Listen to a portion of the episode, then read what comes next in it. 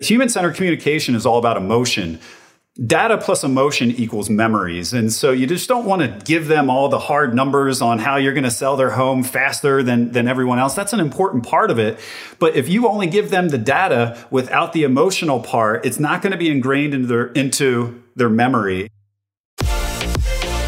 Get ready for brilliant people, brilliant ideas, and a regular good time. This is Brilliant Thoughts with Success People editor Tristan Ahumada, the show that thinks about how personalities, relationships, and communication shape business success. And now here he is, Tristan Ahumada. So I don't often get to interview my friends, but in this case, you're in for a treat because these two guys are my friends. In fact, Steve Pacinelli is a longtime friend. We used to speak together for Realtor.com way back in the day. And then I got to meet Ethan Beute when Steve jumped in to BombBomb. This conversation revolves around human centered communication, which is also the title of their new book. Go pick that one up. This one goes in deep into how we function when it comes to communicating with each other. Get ready to take notes and pick up that book. Welcome back to another episode of Brilliant Thoughts. I'm your host, Tristan Ahumada, and this is a success podcast. And I've got two of my friends with me. It's kind of interesting because I, I don't usually get to interview friends that have also been great authors. And I mean, we've known each other for a long time. Steve Pacinelli, Ethan Beute, welcome to the show. Thank you so much for having us. Thank you.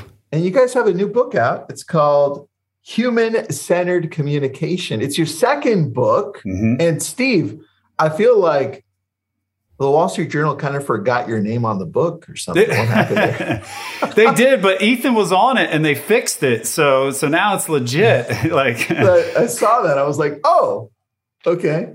Good job, Ethan. Yeah, man, I was on it. You know, it's such a team effort. I mean, not just Steve and me. I mean, our names are on the cover of it we relied on a lot of people to get this done, but Steve generated the idea, maybe a story we wind up talking about here in this conversation or not. Steve came up with the idea. He does all the internal selling, and I just put my head down and get moving on it. And he clears the path. He drives the ideas. A lot of the relationships were his. And so when I saw it go up on the website as a Wall Street Journal bestseller, I was like, all right, with only my name on it, I like I had to get on it. yeah, funny. even before I saw it, Ethan was taking care. He's like, "I got you." He's like, "Don't worry." And, and, I felt personally responsible somehow. It's like, "I'm sorry, my last name is alphabetically before yours." That's so funny, guys. Well, tell me about the creation of the book because this is your second book, and I, I, finished reading it. You guys sent me a copy of it. Thank you so much. Yeah. It was a great, great book, great read. I enjoyed the first one, but this one was this one was deep and it was great. and it was I loved it that you sectioned it off, and I felt like I it, it was like mini books within yeah. books, and I was like, that's that's different, uh, and I liked it a lot. So tell me, tell me the idea behind that. The, the difference, you know, so we put out Rehumanize Your Business, and we wanted to put out a book that was about video and help uh, introduce people to video and and get them going on it. And you know, just like with anything else, you can be successful with it or not. And Rehumanize Your Business covered video, but what it didn't cover was what do you put in those videos? How do you communicate? The words that you use are more important than the than the medium, you know, that that you're using. And so you can't just use video and expect it to work. We need to communicate in a human-centered way, a way that puts the needs and wants and interests of the recipient on equal or level playing field as your own. And we wanted to teach people how to craft compelling messages while they're communicating. And honestly, it works with video text messages, day to day communication, human centered communication is all about putting those needs first of your recipient or at least on on level playing field. And so you felt like and I love that you said that Tristan because you were like, I felt like this was like deeper. And that was the intent of this. It was like, okay, let's kick this off with video, with Rehumanize Your Business. Now let's come in and let's go deep and talk about the language that you should be using and how to forge connections. It's more difficult than ever to create connection in a digital platform, no matter what digital platform it is. And so we wanted to teach people how to create real deep connections, not just from our knowledge, but from the smartest people that we know all over the world in different industries and you know we, we found a commonality in the way that they communicate and it didn't have a name um, when we were talking with them and that's where we came up with human-centered communication. It's all these people are communicating in the same way doing the same thing but what's that called? Like what is that method that they're using to communicate? Like how do we identify the key points? Is there a framework to that? Can we learn how to communicate that way? Because they're all doing it the same way all right, I, I like that. Tell me, tell me more about about you two. How do you communicate? Because as I'm reading this and I'm reading through all the different people that are featured in there, I'm thinking, like, I think it was halfway through. I put a note. I'm like, I wonder how Ethan and Steve communicate. Then what what do what do they gravitate to? What do they think their strengths and weaknesses are? So let's start with that. And Ethan, I'll go to you first, man. Sure. Um, thanks for that. I, you know, I've I've done a ton of writing in my career. Like I came up in broadcast television before joining BombBomb, which is now over a decade ago, which is crazy. Um, so I had done a ton of short form writing, hundreds, if not thousands, of unique pieces. So that was always a pretty strong muscle for me. And then when I got into you know the things that you and Steve are expert at, speaking, presenting um, teaching, engaging people from kind of a stage type, whether that's virtual or, or in, in real life. Um, you know, when I first took to that, I was so excited about the information that I had and what I what I knew and what I wanted to share with people. And so it was really coming from not a selfish place. I mean, what I was excited to tell people about was exciting to me as information that I knew. Um, but going through this process, of uh, deep interviews and research with the 11 people featured in cha- chapters 3 through 13 um, reinforced for me a, a, journey that I had already started, which was making it so much more about other people. Who is in the room? Who is registered? Who's signed up? Who's on the other end of this email? Um, what do they need? What can the people that are inviting me perhaps? Um, how much can I know about who's going to be in the room? And then taking all these things that I'm, ex- I'm excited to teach all this stuff. Like you, you just like pull the string. I'll get all excited and all enthusiastic and start teaching you about video messaging and where it belongs in the customer life cycle, how to use it to engage employees and perhaps recruit and onboard them and all this stuff. I'm much more patient with myself in order to make it a lot more about other people. And so, um, in terms of communicating, I'm really comfortable at this point speaking, writing, live conversation like this uh, presenting. But the one thing that this really reinforced for me and dramatically accelerated my path on was really thinking first before I type a single word or before I show up or before I hit the record button. Who is this for? What's in it for them? How much do I know about them? How can I meet them where they are? And with some fun and interest and excitement and enthusiasm and some storytelling, which I'm not as expert at as Steve is, not not true. Take them on a short journey and have them land in a better place than they started. Um, I guess that's. I don't know if that's more philosophical than you wanted, but no, no, uh, it, it, goes a yeah. I was actually thinking Julie Hansen from your book. Yeah. Right. Yeah. Preparation, being authentic, all that. Uh, what did you learn from her? Because it sounds like you matched up with what she was saying right there. Yeah, I mean, it's, uh, we ended up opening the chapter with this idea. So for folks listening, Julie Hansen is awesome. Um, she's right up the road from me in Denver. I'm in Colorado Springs. Uh, she was a salesperson. Uh, and a sales manager, and looked around and felt something that I think a lot of people wind up feeling, which is I don't feel as confident in my role as everybody else around me seems. right? We've all been there before. Some people call that imposter syndrome or, or, or other things like that. It's this kind of self confidence dynamic. So she ended up discovering acting classes and improv as a means or a technique to become more mm-hmm. confident in herself and to discover and develop her voice. And she became a professional actor. She had a number of roles on Broadway. She had a part in Sex in the City. And so Steve and I really dove into that acting piece. And I think, like most people who aren't familiar with acting, Steve did have a, a long run in the Nutcracker as a child. I, I, I, never, that's a separate story for a separate conversation. I offered it just to see both so smile funny. and laugh. Dude, you but, said uh, it with such a straight face. I was like, what? Yeah. Steve was in acting? I was like, what is this? Yeah. yeah. In, any, in any case, neither of us is an actor. And so, you know, we have this, this outsider's perspective of, oh, that's like, the, that's fake. You're putting something on you know you're acting it's it's manufactured it's it's inauthentic and we could not have been further from the yeah. truth. What we discovered in our time with Julie is that it's really 180 the opposite of that, and that every good actor, when you see someone in a role and you just buy them from start to finish, you never even question um, them being cast in that role. It's because, not just because they were well cast, but because they fully invested some significant, authentic part of themselves in this character that they're playing. And that's true of us in every role in our lives. The three of us play several similar roles um, spouse, father, coworker, boss, friend.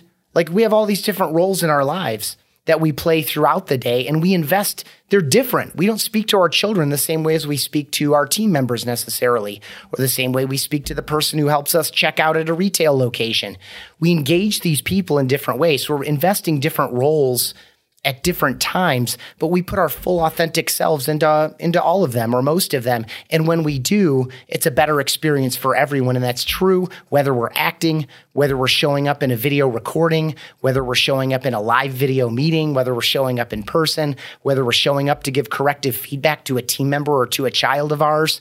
Um, so anyway, that's uh, Julie really flipped our minds on authenticity and acting. It, and that. she says, my favorite line out of that one is she said, uh, good, good acting and communication both start inside you, but they're not about you. Mm, that's good, man. I like that. I think I think I I don't have my I just moved and I was looking for the book and I was like, damn it. So I went back to the notes instead. And I, I have to see, I think I highlighted that, Steve. So all right, Steve, how about you? If comes down to communication. How how are you communicating before before you wrote this book? Communication style, right? What what do you gravitate to? What what is that like for you? How do you prepare to communicate at the highest level?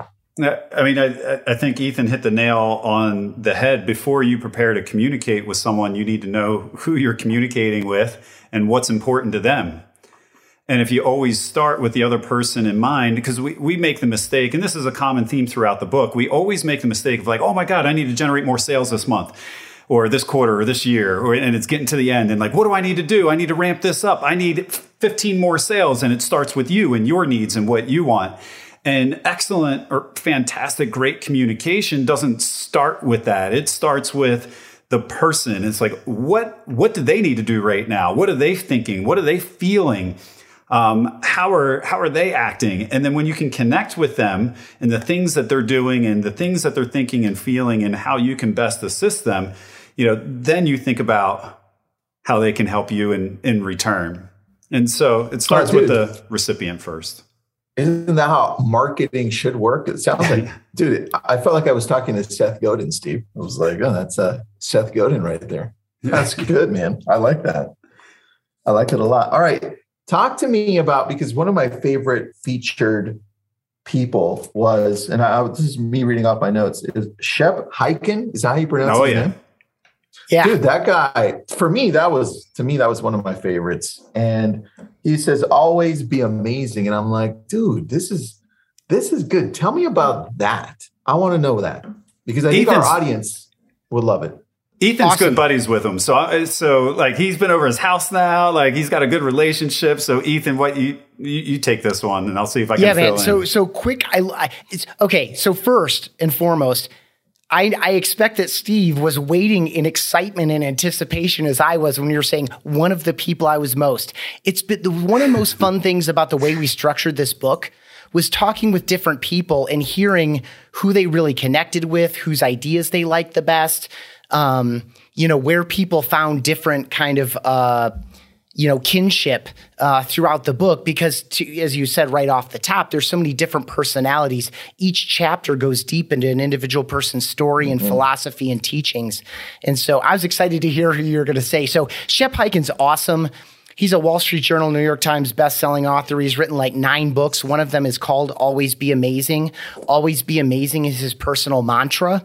And the interesting thing about amazing is that it's like extraordinary. And the reason I said it as extraordinary instead of the way that most people say it, which is extraordinary, is that it's just a little bit better than ordinary. It's extraordinary. Being amazing is being slightly better than average all of the time. And that's why always be amazing really ties together well. Being amazing isn't ripping the ball out of the stadium at bat after at bat after at bat after at bat. It's putting the ball into play. It's getting onto first. It's stealing second. It's ripping a double off the wall. It's putting one over just barely over the wall. It's like, it's just this consistent performance, slightly better than average all of the time. And when we can be slightly better than average all of the time, A, we're going to let people down less often.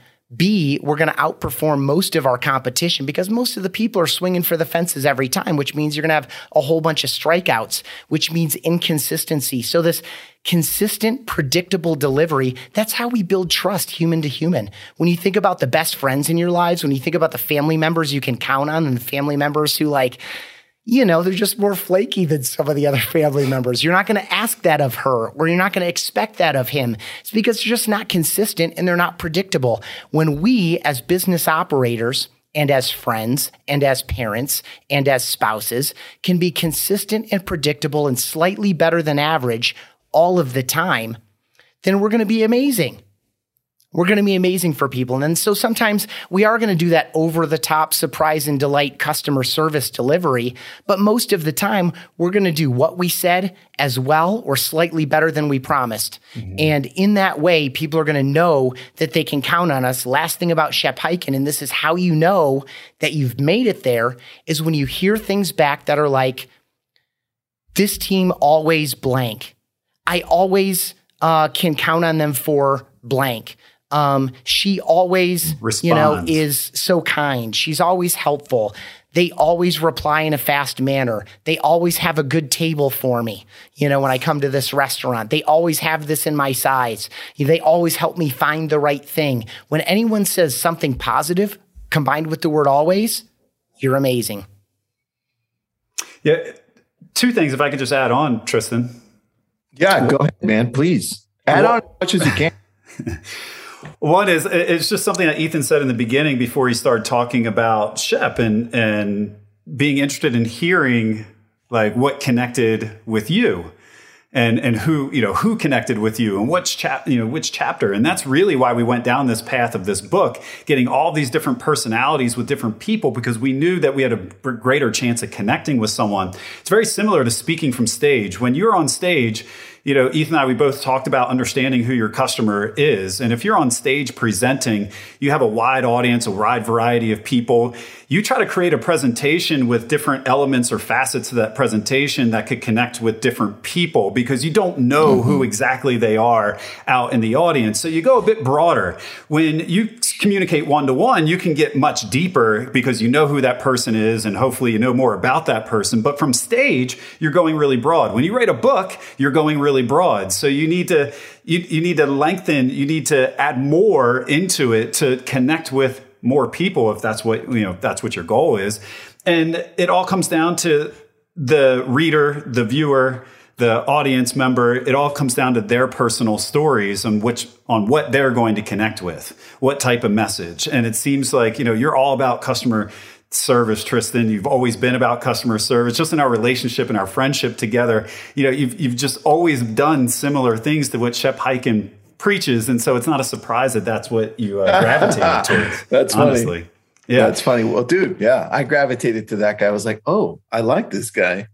And, and, you know, like I always like teaching tactical things. That's why Ethan and I get along so well. He does, he, he does such a phenomenal job finding the words for the things that I can't necessarily describe or don't do a good job you know, descri- describing. Um, and and starting on that high level, and then I like the the tactical elements. And my favorite part from Shep Hyken uh, is when he taught about dangers, uh, opportunities, strengths, and future.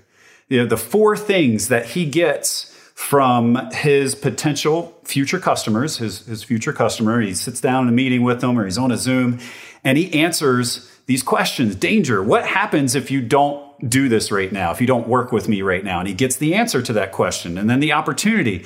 Um, what's the opportunity if if we if we do a good job at this, if we do this right? And then strengths, what is that person doing that is working for them right now? What strengths do they have? And then future you know, if we were to get together a year from now, what would make you say that our relationship, um, this is the best relationship and this is the best thing that has ever happened? And so while he's sitting down with a future customer and he's doing his pitch, he gets those four answers and then he follows up with a video after the fact. And the most important thing is to be seen, heard, felt, and understood. And when he follows up with his video after and goes through the danger, the opportunity, the strength, and the future, he is showing them that he has seen that customer. He heard them, he listened, he's understanding them, and he recites it back to them. And he does it in his ability to connect by using their words, their words back at them to show that he was listening is what helps him close those deals. And so that little tactical element, I love all Shep's you know the high level stuff the 30,000 foot view but man like that tactical element that he included in the book and how he does that is freaking amazing. Dude imagine if we all added that to our business. That would be that I'd love I took notes on that. I'm like dude I am adding that. Yeah. because that is so key. And and you know we're we're in real estate as well on this side. Mm-hmm. and well after a presentation asking that question and following up with a video right? That that's beautiful, right? Your chances just went up. Painting that picture of them in the future in their new home because they had a great experience. You know, when when someone thinks of something, they have to imagine it and they imagine in pictures and they have to put those people there in those places. And the more you can get someone to imagine the future and what that looks like with you in it and you a part of that, the more the easier it's going to be to win that deal, to close that sale, to work with that customer. You got to get them. Uh, Human centered communication is all about emotion. Data plus emotion equals memories. And so you just don't want to give them all the hard numbers on how you're going to sell their home faster than, than everyone else. That's an important part of it. But if you only give them the data without the emotional part, it's not going to be ingrained into their, into their memory and you need them to remember you. You need to be memorable. And so the emotion part, the part that you can't quantify, it's harder to quantify, it's harder to see, uh, but is as just as important or even more important than the data part uh, is where the best salespeople really shine because they connect emotionally. Sales is a transfer of emotion. Mm, I love that. Sales is a transfer. Did you just come up with that? No. I'm, Absolutely I'm not. I'm joking, dude. All right, question for you guys. You bring up at the very beginning of the book digital pollution, and and I wanted to talk about it halfway through because you probably get that question the most. But I still want our audience to understand what it is. Like, what's digital pollution? How how have you defined that, and why is it important to know? Cool. So I took the long way around this one. Um, digital pollution is our, but I'll start where Steve got us. Steve boiled it down to its essence. Digital pollution is the collective effect of unwelcome digital distractions. Anything that stops you, slows you down, confuses mm-hmm. you, frustrates you, perhaps even threatens you when you're operating in digital, virtual, and online spaces is, is what we're going to put into the category of digital pollution. And so let's let's walk that out. Of course, it's spam email it's spam texts. It's the most popular caller to my phone. I use T-Mobile, and so what T-Mobile shows me is spam likely. So that's a running joke at our house because, of course, we're on a family plan. It's like, oh, who's calling? Oh, it's spam likely. I think your phone's buzzing. Who is it? It's my most popular caller, spam likely. Right? It's all this unwelcome crap that's in our face that slows us down. It confuses us. It frustrates us. It prevents us from doing what we really want to be doing. It's that anxiety that we feel is this email from who it says it's from? Is this link safe to click? Is this attachment actually safe to download or is it going to install a bunch of malware on my computer? And so there's a whole range. We give it like kind of a basic three tiered taxonomy of it that we, that we don't necessarily need to get into here. the most important thing to know about digital pollution, because most people should immediately imagine, oh, yeah, every time I get that LinkedIn connection and I get that like four paragraph copy paste with two links and like, a, do you want to outsource some task that you're not even responsible for in your organization? We all know what this looks like. Um, what we need to know as people trying to be successful, connecting, communicating with other people for the benefit of them, for the benefit of us, and for the benefit of our businesses, is that digital pollution muddies the waters, period. When we are reaching out, even if we're reaching out in a, in a very thoughtful, intentional, conscious, giving, forward looking, forward acting way, our messages are arriving and our posts are appearing in the context of a noisy and polluted environment. This means that attention is harder to get, even mm. if we actually deserve it or just think we deserve it. It means that trust is harder to establish. It means that trust is much more fragile. And, and we offer this too because at some level we're often creating pollution as well. There's a pollution confessional in there that I wrote um, uh, about, you know, some of the pollution that I've created in my career. And which is to say, I didn't even mention my television career. I mean, it's, it's just to go back to Seth Godin. Seth Godin describes the television industrial complex, this idea of interruption marketing, this idea of you want to sell more cereal, just make more ads, spend millions more dollars, and sell tens of millions of more dollars worth of cereal. Mm. Interrupt people in the process of what they're doing, and uh, and and sell stuff, right? And we all know that that model is over. Um, but we still have forms of interruption marketing that we're committing today. That's being undisciplined about who we're going to send this mass email to. It, I mean, it just selfish, lazy, easy, undisciplined, um, often untargeted, often you know, th- when we're acting in our own interest instead of in the interest of other people, and we're not committing the time and thought and perhaps resources necessary to mm. be more mm. focused, to be more targeted, to be of higher service, to be of higher value, we're often creating digital pollution. So, so whether we're creating it, whether we're not, and there's a lot of nuance there too that we, we won't get into about the contextual and, and subjective nature of it. We're operating in this space. And so if we are to earn attention in the future, if we are to establish trust and maintain it, then we need to start being much more intentional about the way that we're reaching out to people. And that leads us to human centered communication, which, to tie back to the beginning, if digital pollution is unwelcome digital distractions, human centered communication creates thoughtful digital experiences. And so, if we're to b- build relationships and reputation and revenue today and in the long term, we need to start taking more of a human centered approach. That's a great answer, man. you deserve that that uh, beer you're drinking right now, Joe. It's yeah, apple it's juice. Tea, it's it's, it's tea on my torched throat, but yes. that was awesome, man. I love that. I took a couple of notes here. How do I was going to ask you how do we break through, but you just answered it right. I love that, and that goes along with. Well, I, we can go. We can definitely go deeper. And how would you? I'm going to go to Steve on this one. Steve, yeah. How how would you suggest that? Remember this. We're we're our audience here, entrepreneurs, solopreneurs, mm-hmm. and and of course a whole bunch of real estate agents too, right? Which fall in between there. But how would you suggest that that these people break through to the audience that they want to connect with better? What what are the what are the key things that you think they should focus on?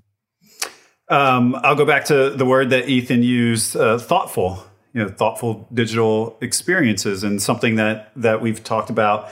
Now it's we're going to be a, like a broken record uh, throughout this this uh, this podcast interview, but it's thinking about things with a future orientation, not backward looking.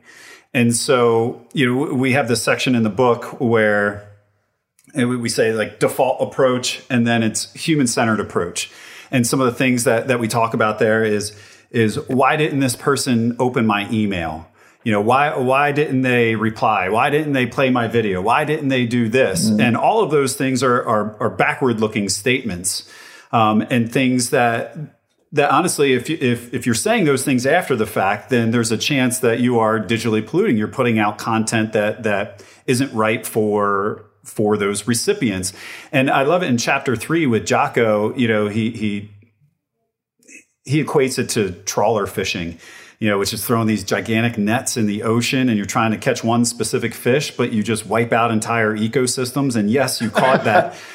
you caught that fish and that's great that. but now the ecosystem is ruined and he calls that a counter impact and you know if you think retroactively after the fact after you create your marketing after you do the campaigns after you put together the emails and you just blast it out, yeah, you might have got a couple of responses, but what about the 97% of the people that ignored you mm. and that that that didn't engage with your message? You know, we are creatures of habit and and people get into if you continuously, you know, something Ethan and I say a lot, we say, you know, every email you send, every message you send, every video uh, that you send teaches someone whether or not they should open your subsequent message, video, email, etc. It teaches them.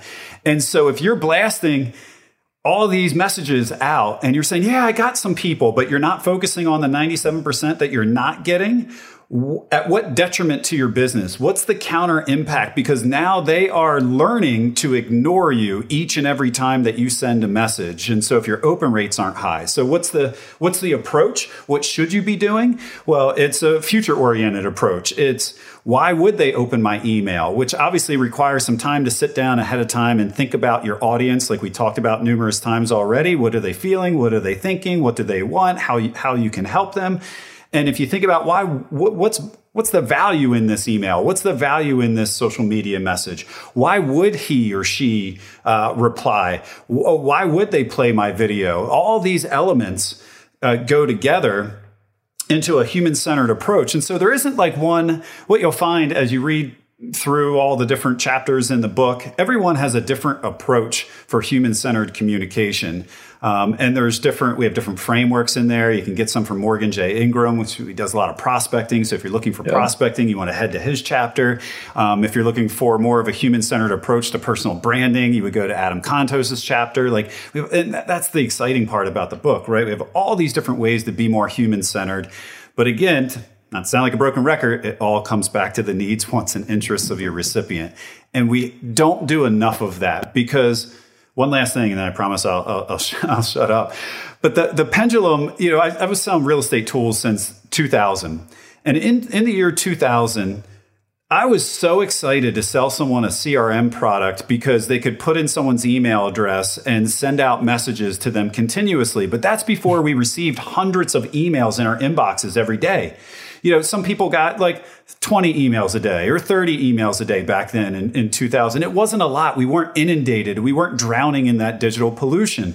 And so as we created all these great technology tools and products that allowed us to automate relationships, everybody's gravitating towards it and like, yes, I can put more in the top and I'm going to get more out of the bottom. But we reached yeah we reached a threshold. We reached the limit and, and the, the dam has busted and we're just way too far down the wrong path because we, just because you can automate something doesn't mean you should.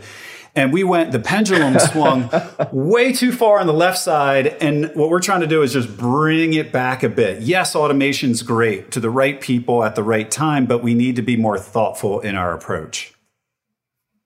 Yeah, I like that. And Ethan, you look super quiet and thoughtful. Were you thinking of what to say to Steve after all that? Uh, no, I wasn't. I was curious to know where we were going to go next. But the one thing I will add, and again, and, and again, this goes back to the pollution part. Like, but people, people might. I want to speak to the skeptic. Someone's like, but it's working, right? My kind of mass blast, spray yeah. and pray stuff works. When I put out a bunch of messages, some people reply, right? Mm. You know, if and and so it's working and i just want to caution what looks like it's working might not actually be working and what Steve, I just want to plus up what Steve said. Every message we send trains people to open or delete our next message or whatever video, digital experience, whatever. And our name and our reputation and our brand is built on that. And so if you're constantly reaching out to somebody or paying for ads to be in their feed or showing up in their inbox, and people, you know, you maybe get them with a good clickbait headline. They open it up. There, there, there's this anticipation. They were excited to open it up. They were excited to see what you promised, and you fail them. right? That's the disappointment part to go with the anticipation of anticipation. Um, you're training them. This person is not worth my time and attention. And they're never going to say this consciously, but they're going to know humans are pattern making machines. Like Steve, I could trigger Steve on a 10 minute monologue on humans as pattern making machines and, and the shortcuts and habits that we build for ourselves. But the interesting nuance here is that because of the ever increasing digital noise and pollution, machines mm-hmm are also learning from the way humans are behaving. So not only are humans learning that person's name or email address when it hits my inbox is going to be a swipe delete. You know, like we all have the habitual, like, oh yeah, I haven't unsubscribed because that's like three more clicks, just swipe delete, swipe delete. Humans are learning that. That's what we've already established.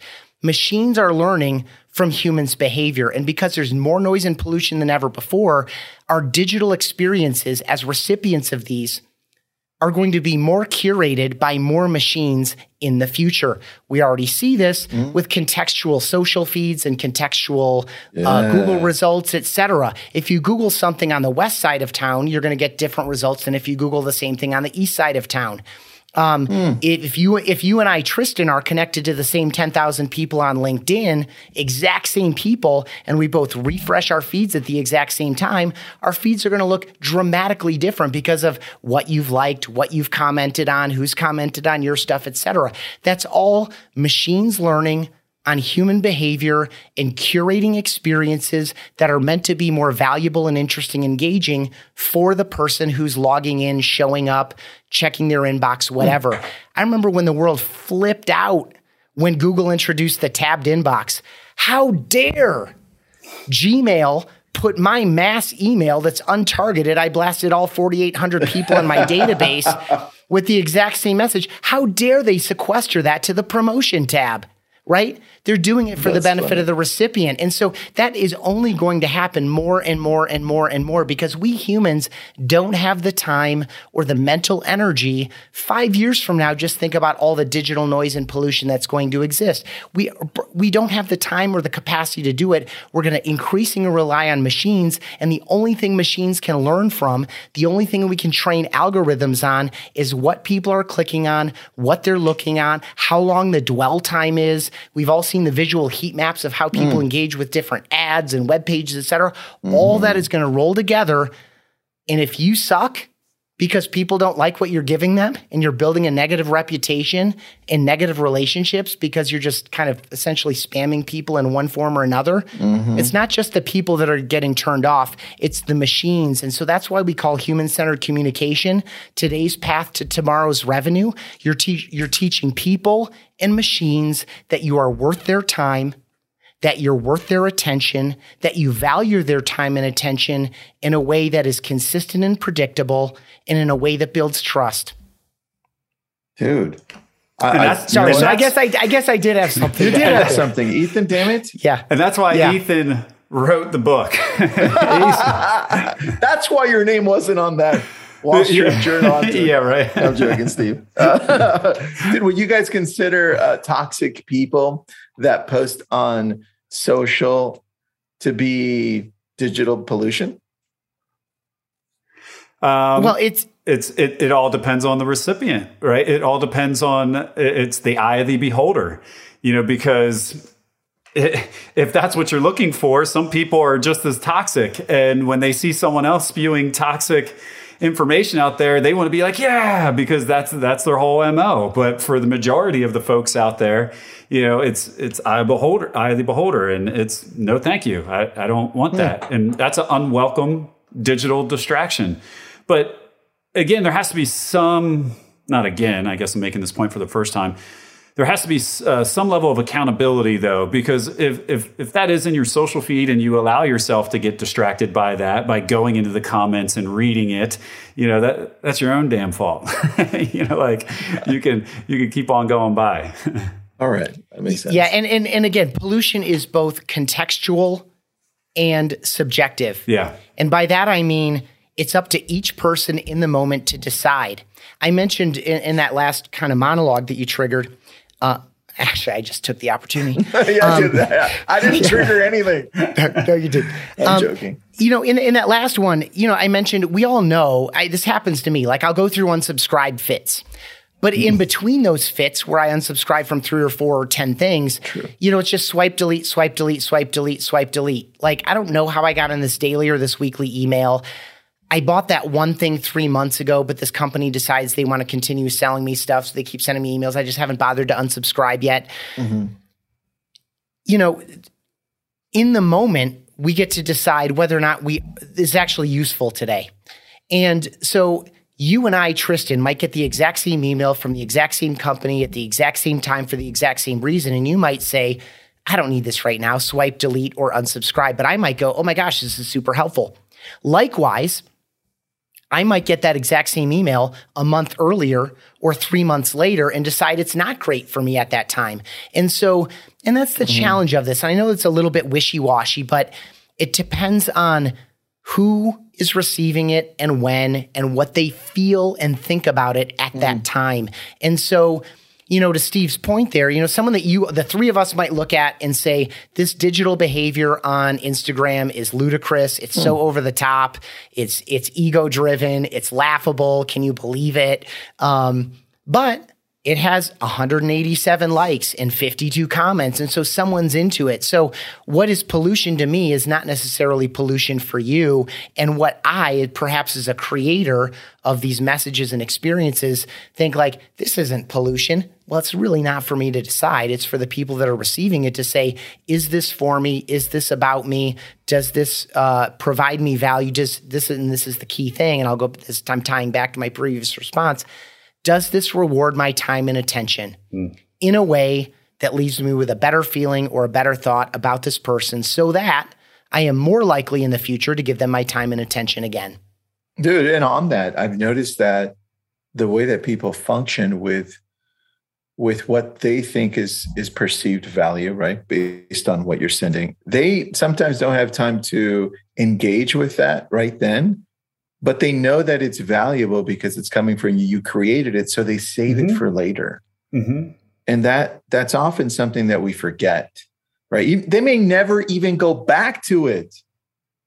But the fact that they just saved it is important for us, right? Yeah, that's And- Yeah, that's that's that's, an action, and and it they're if they're saving something, the average human makes thirty five thousand decisions every single day. Thirty five thousand. If you're thinking that sounds like way too many, I don't make that many decisions. Like you just nodded your head, you just looked to the right, Tristan. You just moved your mouth. There's three decisions that you just made in a matter of seconds.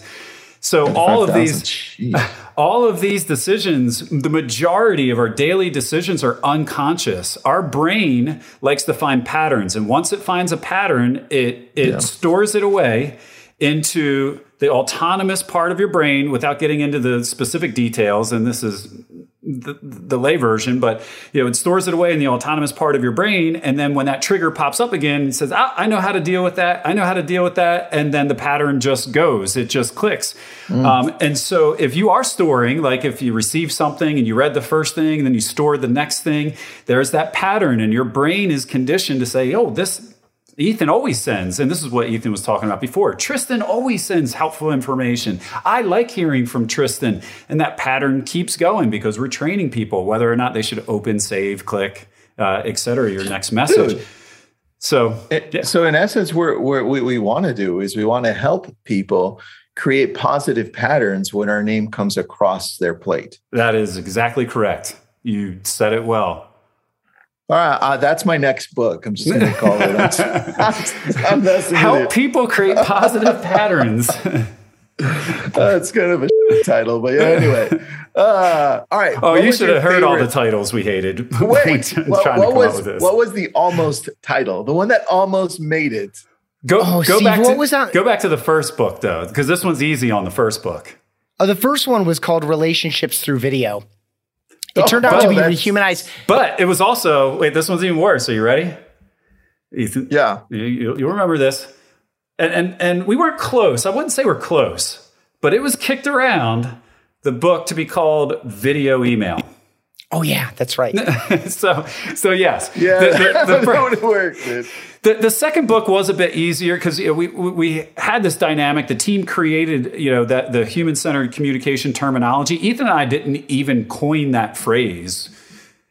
Other team members got together in a group and came up with that, and then Ethan and I were like, "Oh, oh okay, let's take Oh, this baby dude, over yeah. here and let's put it into this thing." Yeah, so It's yeah. a good title, man. That is a very Yeah, good ori- title. I, I just pulled it up on my screen. The original working title and subtitle were The Psychology of Selling with Video 10 Experts' Insights into Revenue, Relationships, and Human Centered Communication. Uh, just a bit of a This mouthful. is a little long.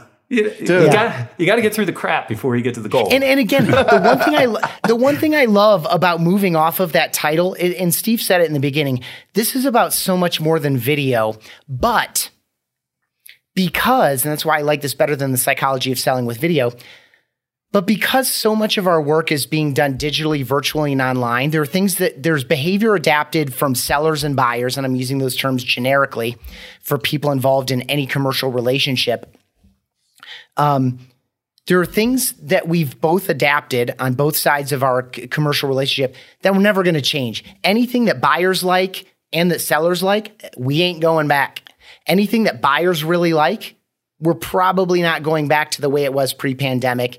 And if you're a seller and you really like doing something digitally, virtually, or online, but buyers don't prefer that, that's probably not going to stick and we'll revert back. So, knowing that we're stuck in digital, virtual, and online channels more often in the future than less, we need to recognize that so much of our digital communication is visually and emotionally impoverished. Steve spoke to the importance of both of those things earlier in the conversation. And therefore, video has a very important role to play here. But human centered communication is so much more important and bigger than video alone. But video, as you know, Tristan, as someone who's read the book, plays a very important role throughout the pages. Yeah, well, I mean, dude, you guys work with BombBomb, so of course, figures, right? And it's it's such a big. I mean, dude, who would have thought TikTok would have been on the rise right now? It's like TikTok is just taking over. That's where social media starts now, yeah. and it's all video, all of it, right? And I mean, it's just going to be more and more and more and more of it. And I think we're going to start getting even more spammed with crappy videos. And That that's the truth. I walked upstairs on Thanksgiving. I was in. We were at my sister's house. I was in her basement. She's got like a nice little basement set up with the TV for the football games. And I was sitting down there with the kids who enjoy football. And I walked upstairs to my mother and both of my sisters standing in front of a phone. I never thought I would see this ever in my entire life. And they were doing some TikTok dance, and I was like, I, oh, dude. I like my, my not gonna lie, they had a couple of drinks because like that, that is not my mother, but they somehow convinced her to do this dance, and I'm like, if if they infiltrated my mom, and now my mom is is doing this with my sisters who are much much much older than I am. Um, then, then funny, don't man. know. I don't know. Well, video, video's the way, man. Yeah. It's uh it's just gonna get even more and more integrated into everything that we do. I wonder if we should start sending out newsletters in video format only. You know? Well, something we something our president and co-founder Darren Dawson started doing at BombBomb, even pre-pandemic, was he started doing just like a weekly video.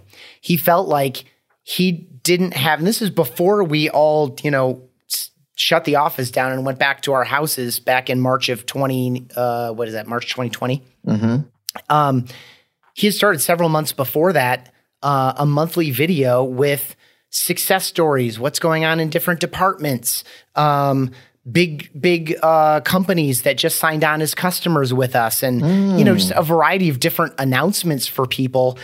And doing it in video, a people feel closer to him, right? People that Yeah. and, and and now here we are almost two years into this whole experience, most of us still aren't in the office. I am because it's near my house and the internet here is awesome. Um, and it's bigger than my bedroom where I was working from home. And um, And the wall is gray. yeah, it is Battleship Gray, in fact. And uh, yeah, which we established. Um, now fully one third of our company has been hired remotely and they've never met Darren in person and they may never meet Darren in person, but every week they get to see him. They get to hear his expertise, his excitement, his interest, his concern, his passion about what's going on in the business. And he does it by email and he does it by Slack. He records a BombBomb video. You can distribute them a variety of different ways. And so there are a number of things that if you look around in the way that you're trying to connect and communicate with all of the people around you, all of the people in your business ecosystem, whether they're customers, prospects, employees, people you're trying to recruit into your organization, mm. partners, strategic partners, suppliers, vendors, et cetera, when you look at all the different ways that you're reaching out to them, and I'm thinking about this in terms of trying to get a yes, a big yes or a little yes. Yes, I'll return that phone call. Yes, I'll reply to this email. Yes, I'll make that personal introduction. Yes, I'll honor your request, whatever that might be.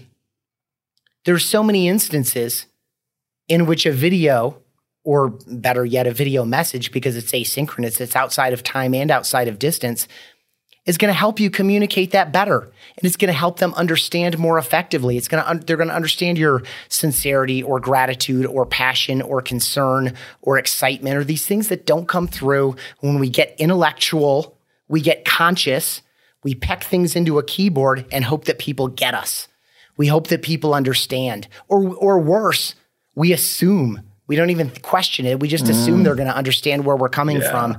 And so I, I, I, I, that's Yes, video is the way, and it's not about. and here's the thing: it's I not about. Be careful video. what questions I ask you, Ethan. Yeah, yeah. it's it's not about video. Is the point? That's another key message in this whole thing. It's not about video. It's about you and the other person and what is going to help them understand you or what's going to demonstrate your understanding of them better. And video is going to do that better for you in so many cases than what what we would otherwise rely on when we're digital. I, I felt like as I was reading the whole book, I felt like you were really emphasizing the importance of understanding our audience so that we can better understand the value we need to bring to them. And then mm-hmm. that kind of narrows the communication gap. Right. So, I love that that's what you took away from it. Yeah, dude. So, question for you guys then. What are you current? I'm going to go to you, Steve, first. What What are you working on right now as far as if you were going to read the book and say, look, I, I want to get better at communication, right? Or communicating with others, whether it's family, prospects, just out there. What are you working on that you want to get better at? Yeah, I think as parents, uh, you know, I'm working a lot on communication with with my children. Um, and as parents, the the key phrase that Ethan mentioned once or twice uh, throughout this is is meeting someone where they are, not where you want them to be. And personally, that's what I'm working on. You know, we have these ideals for our children and what we want for them, and mm. and we mm-hmm. need to understand that they're all in different places, and even each individual child. You know, I have twins, and sometimes you know you can get caught into thinking they're the same person which is the very worst thing that you can possibly do to a twin because that is the that is what 100% what they do not want. You know, they don't want to be grouped together. They want to be an individual with someone else. And so mm-hmm. treating them independently uh, from one another and meeting them where each individual is, not where I want them to be, is something that I've been working on uh, a lot and will continue to work on because I, I don't think that's something that you succeed at wholly. You know, it's, it's a, it's a work in progress. That's really good, dude. I, I could see how you getting better at that than makes your relationship with your spouse better and then mm-hmm. with the mm-hmm. people around you better and so forth. That's really good. How about you, Ethan? Um, being, uh, I know this is going to be, la- this is going to be a laugh line. You guys ready? Yeah. Be, being more concise. you know, well, that was good. being more that concise. was excellent. Oh, dude, the good job. only time, the only time I re-record a video is when I feel like I could have done it in 30 fewer seconds or 40 fewer seconds or whatever. And so what I'm trying to do now is be really clear with myself on a lot of the themes we've already talked about. Mm. Um, what I'm really trying to do here and just creating that 10, 20, 30, 40 second pause before I even hit record to make sure that I'm clear what I need to include, what I want to include, what would be helpful for somebody else or for the other people, um, and trying not just to like kind of do it on the fly and just you know, capture my stream of consciousness in the moment. Um, just you know, just the undisciplined communication that's so easy and fast and quick, and it feels productive and it's satisfying, and we're like, "Yep, got that done." It doesn't Like mean that. it works. Yeah, No, but dude, I, I I love your answers, both of you. So it's a little different than than what I thought, which is nice. Um, it gets me thinking too. Like as people are listening in, I'd like you to think, you know, what are what are you currently working on? Because I don't think a lot of people are like, hey, what am I currently working on in the form of communication? Do people even think about that normally? Uh, this book got me thinking, like, dude, I really need to get better at providing great value for for the people I'm trying to connect with because sometimes I get a little bit lazy. I'm like, eh, you know what? Here it is, right? And then I'm teaching people whether or not to delete it or to open it or or to save it, right?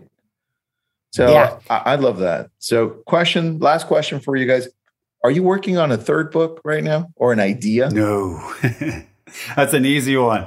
No, Ethan, Ethan didn't say no. Ethan Uh, smiled. I Even- know. It's funny. After the first book, it's funny. After the first book, we would playfully tease each other, like, hey, I got an idea for a second book. And sometimes it was partly serious, but we both knew that it was too soon.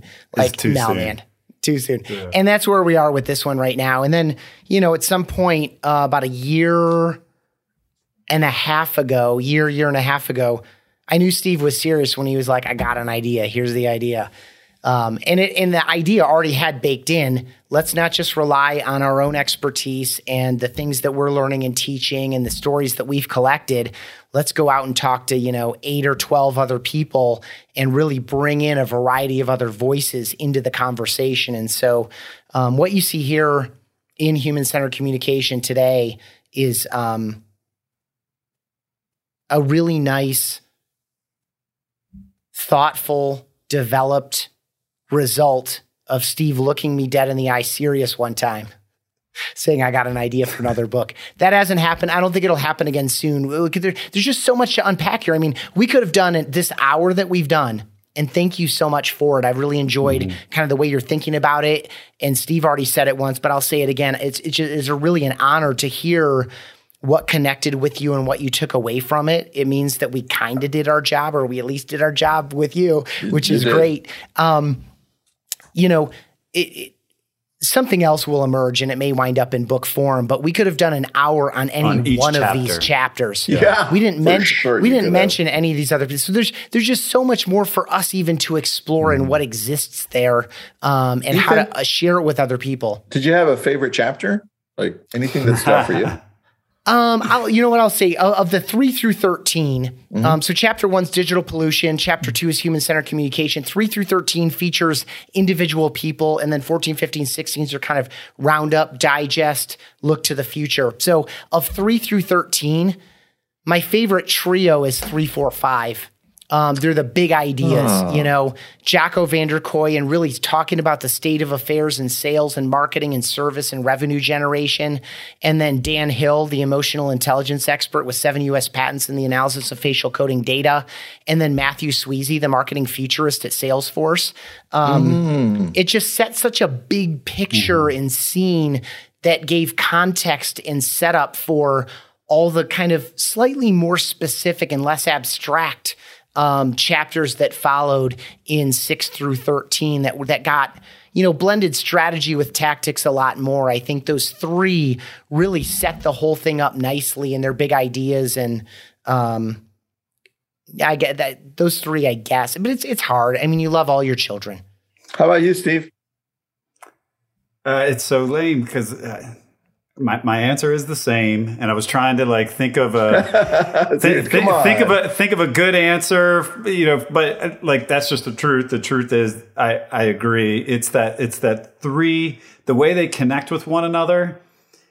Yeah, with with Jocko just kicking it off yeah, with trawler fishing, and then getting into it with Mathew Sweezey and and Dan. It's just it's good stuff. Well, it's right, well- it's like a it's like a killer Spotify playlist. Yeah. all the tracks are mm. good in different ways and they make something together on whole. Each one stands on its own. You might have a couple favorite tracks on there, but you know, the sixth one you like because of the way it's set up by the two in front of it. I will say the way we sequence this, Dan Tyre at chapter 13. So Dan Tyre is the first salesperson at HubSpot and the sixth employee at HubSpot. And I mean, not compared to maybe the three of us, but like really a, a, video pioneer. He's been doing it for, you know, I think five years now, four or five years. He's been using video messages very aggressively, but he covers a lot of different ground and kind of he, he kind of bookends or anchors that series for a reason. We also hear from three of his uh, team members at HubSpot on how they're using video and why they're excited about video. But um, I just wanted I just wanted to step out with that playlist or mixtape concept because you might have a couple favorites in there, but man, they're all there for a reason and they complement one another and they create an experience yeah, collectively do. as well as individually.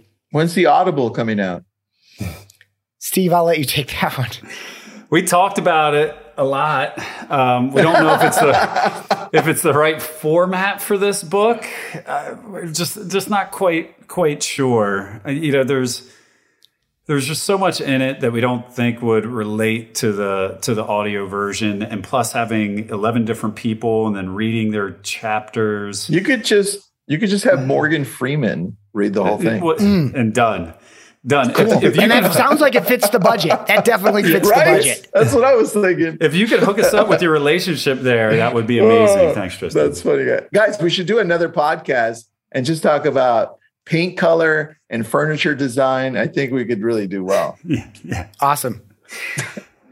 well, thanks for being on, guys. How, how do people follow you and where do they find the book? Uh, you can find me. You can find me on pretty much any social network as Ethan Beute. Uh, last name is spelled B E U T E, or you can email me directly, Ethan at bombbomb.com. Uh, you can find the book, actually both books. I'll just give you one address. You can find them both uh, at bombbomb.com slash book. That's the word bomb twice, B O M B, B O M B.com slash book. Or you can search human centered communication or rehumanize your business at Amazon. Awesome. Yeah, and same thing. Stephen Pacinelli. It's with the PH, S T E P H E N, Pacinelli, P A C I N E L L I. Uh, connect with me on, on LinkedIn, Twitter. It's all the same. Actually, I think on Twitter it's Steve Pacinelli. I, I always, always forget. Uh, and then same thing for the book, obviously, in bombbomb.com. Awesome, guys. Thank you so much for doing this. I appreciate it. Yeah, thanks for having us on. It was a blast. Yeah, good to catch up. Those are all the brilliant thoughts that we have for you today. If you like what you're hearing, drop us a review or just tell your friends. This has been a Success Podcast. Head to success.com slash podcast to hear more just like it.